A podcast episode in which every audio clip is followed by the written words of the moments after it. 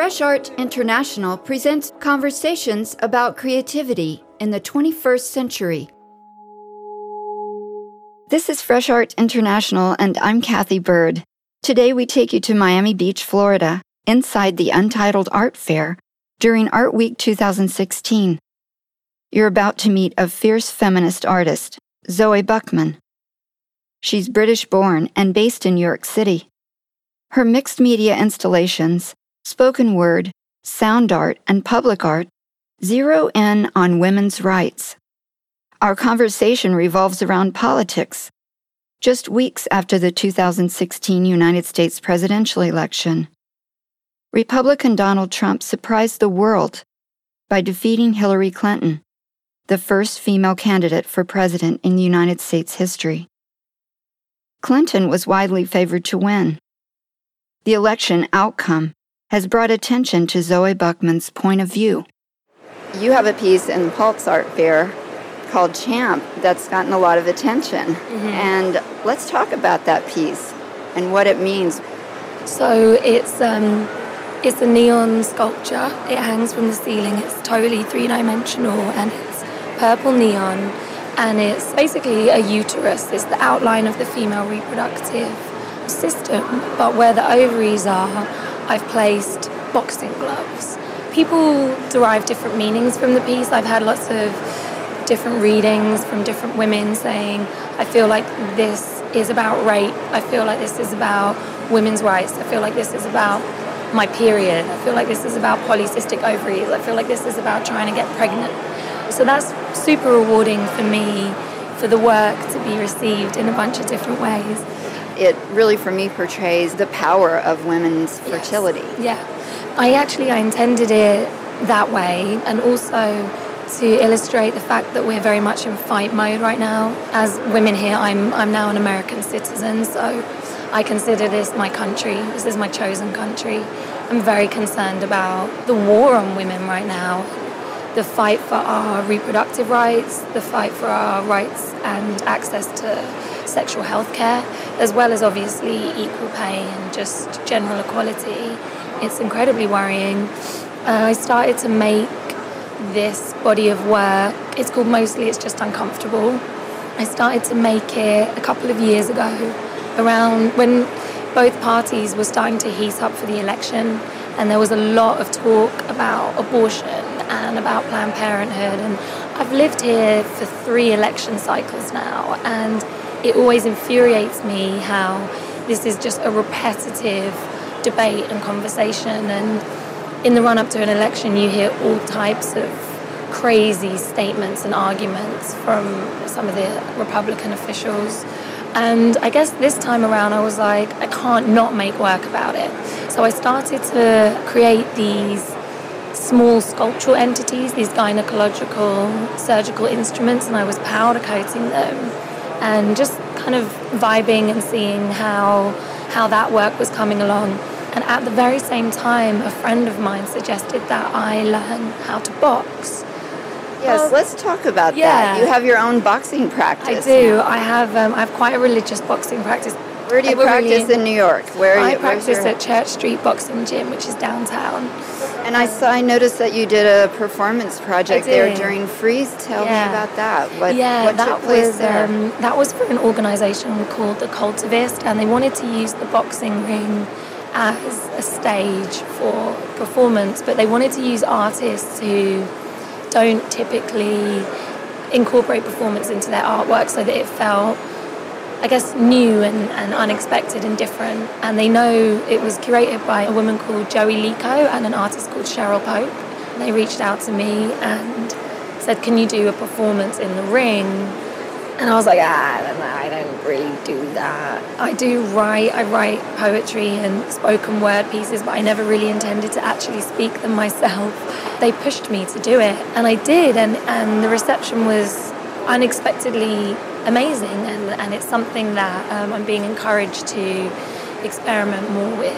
When I started boxing, I was learning obviously how to defend myself, how to defend my body, and and then how to use my body to cause harm on other people, which is why I decided to bring boxing into my practice at that time because I felt very much under threat.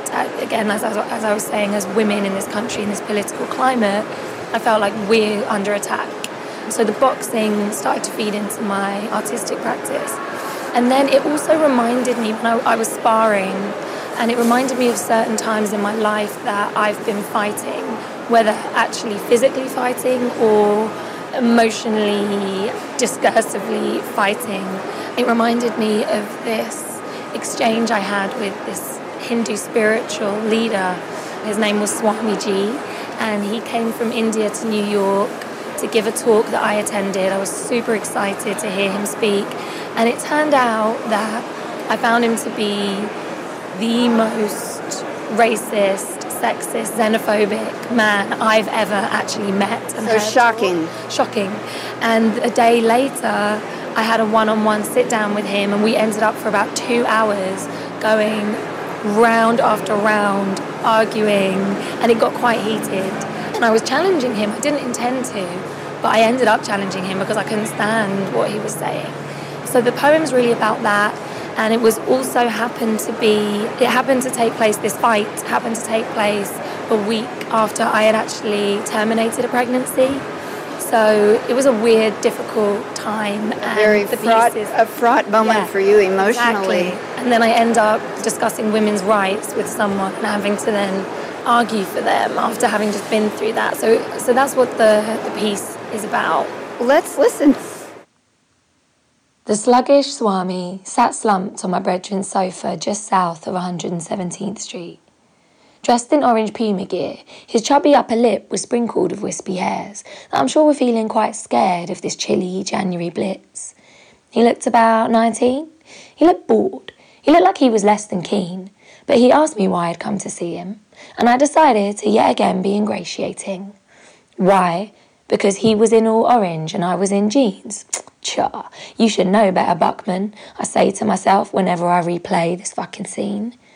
So I sit there, and I try to respectfully explain that I found some of yesterday's talk difficult to maintain. I mean, amazing, of course, what with him being so wise and well taught, and us being so keen and hungry for the knowledge, and so pleased that he's come to visit us and chosen our group of enthusiasts to impart some of his wisdom to. Of course, I am honoured, Swamiji has said, but I do. I do find some of it hard to wrap my head around because, of course, I'm a woman, a Western woman, and I'm afforded certain freedoms. And so it's difficult for me to receive some of the teachings you were teaching, you see, because, well, some of them, Swamiji, just some of them sort of seem to pitch women below men. That's all, really. I mean, respectfully. And then the sluggish Swami leant forward and began to recite what I can only call the most racist, sexist, xenophobic rhetoric I've ever heard anyone spit in the flesh.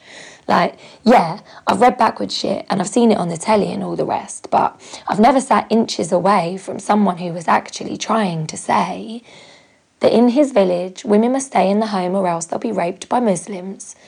And whilst in the home, it's better for them to cook and clean because women can't possibly receive the same spiritual fruit as men because they bleed each month. And the pain of the menstrual cycle is not conducive to learning the Vedas, which is basically the Hindu Bible. And because I am my mother's daughter, and because I am my grandmother's granddaughter, and because I'm my father's daughter, and because I am my daughter's mother, and because I am sister to my brothers, I challenged him. Like, I really tried to challenge this stupid, now slightly sweaty, sluggish Swami. And as I did, I began to get a little sweaty myself. And as I went round and round in cycles with the imbecilic, completely ridiculous wannabe Rishi, I realised that I wasn't actually sweating at all, you see. I was bleeding. In my jeans, on my brethren's sofa just south of 117th Street, I was the walking proof of a Western woman who had exercised her right to choose. And they told me I should probably expect some bleeding. But my mind had always been two steps ahead of my body, and my body had been holding on, so I hadn't experienced anything other than the weight of our decision, the relief and the grief of it. But in that moment, sat on that sofa, I smiled for the first time in a week and I let the ramblings of this unfortunate, ignorant, infantile boy blow away with the Harlem wind. And I thought to myself, I'm going to be here in the spring. Wow. That's a powerful piece, Zoe. Thank you. I'm, I'm really impressed. And I think there's a lot of courage in you, your work, and also in just you now talking openly about mm. making a decision that you did. Yeah. It's very hard for women, any woman to do, and mm-hmm. certainly not on the radio. Yeah. Yeah, it's being a Brit, it's it's kind of staggering to me the, the difference between how the topic of abortion is viewed in the UK versus how it is here. So, you know, just so you know, in the UK, and hopefully this will remain, we're not sure with the current state of affairs there, but if a woman seeks to terminate a pregnancy before 12 weeks, not only can she do that for free and on the National Health Service, but she's also offered free counselling afterwards because the state recognises that no matter what the reason, it's actually a very difficult decision to arrive to and it can be traumatic, whatever the circumstances. Whereas here, you're not offered free counselling, you're not offered that procedure for free, and now there are even state by states the laws are being changed to prevent women from even having access to terminations. So it's kind of staggering to me the difference between the two countries that I call home with this topic. Boxing is at the heart of One Round, a surround sound art piece designed to circle around the listener. Simply put, it's the sound of a speed bag being hit repetitively, a bell is sounded, and then in one speaker you start to hear this kind of and it, it then grows and floods into all six speakers so that when you're stood in the middle it becomes this crescendo. And then when the bell sounds it drops off from all six. So it's, really simple. For me it's it's about marrying the boxing gym and the strength and the endurance and the sort of testosterone heavy environment in a boxing gym to female centric experiences like childbirth because I believe that what women go through requires as much, if not more, endurance and strength and power that um, being a professional athlete requires. We're pretty amazing. Zoe has really mixed feelings about the current interest in her work since the election, I've had more opportunities coming my way. It kind of pisses me off that this has been good for my career. I rather smugly imagined that the piece that's hanging at Pulse right now that we were just discussing, I felt that it would today because I just assumed that Hillary Clinton would be president. I thought that it would feel, it would have this jubilant feeling to it, and that the sculpture would be empowering, and people would be like, "Yay, we did it! We did that!" And actually, it's that's not the reception of it because that's not what happened. Um, we're still in fight mode. We're even more in fight mode, and it's very bittersweet to be sharing that piece right now. This is Fresh Art International. I'm Kathy Bird. My conversation with feminist artist Zoe Buckman communicates the energy that she brings to all her work. In galleries and art fairs, on murals, and in boxing gyms, we can count on her to champion women's rights. Learn more about Zoe and see her work on freshartinternational.com. If you like what you're hearing, please follow and share on Instagram and Twitter at FreshArtINTL.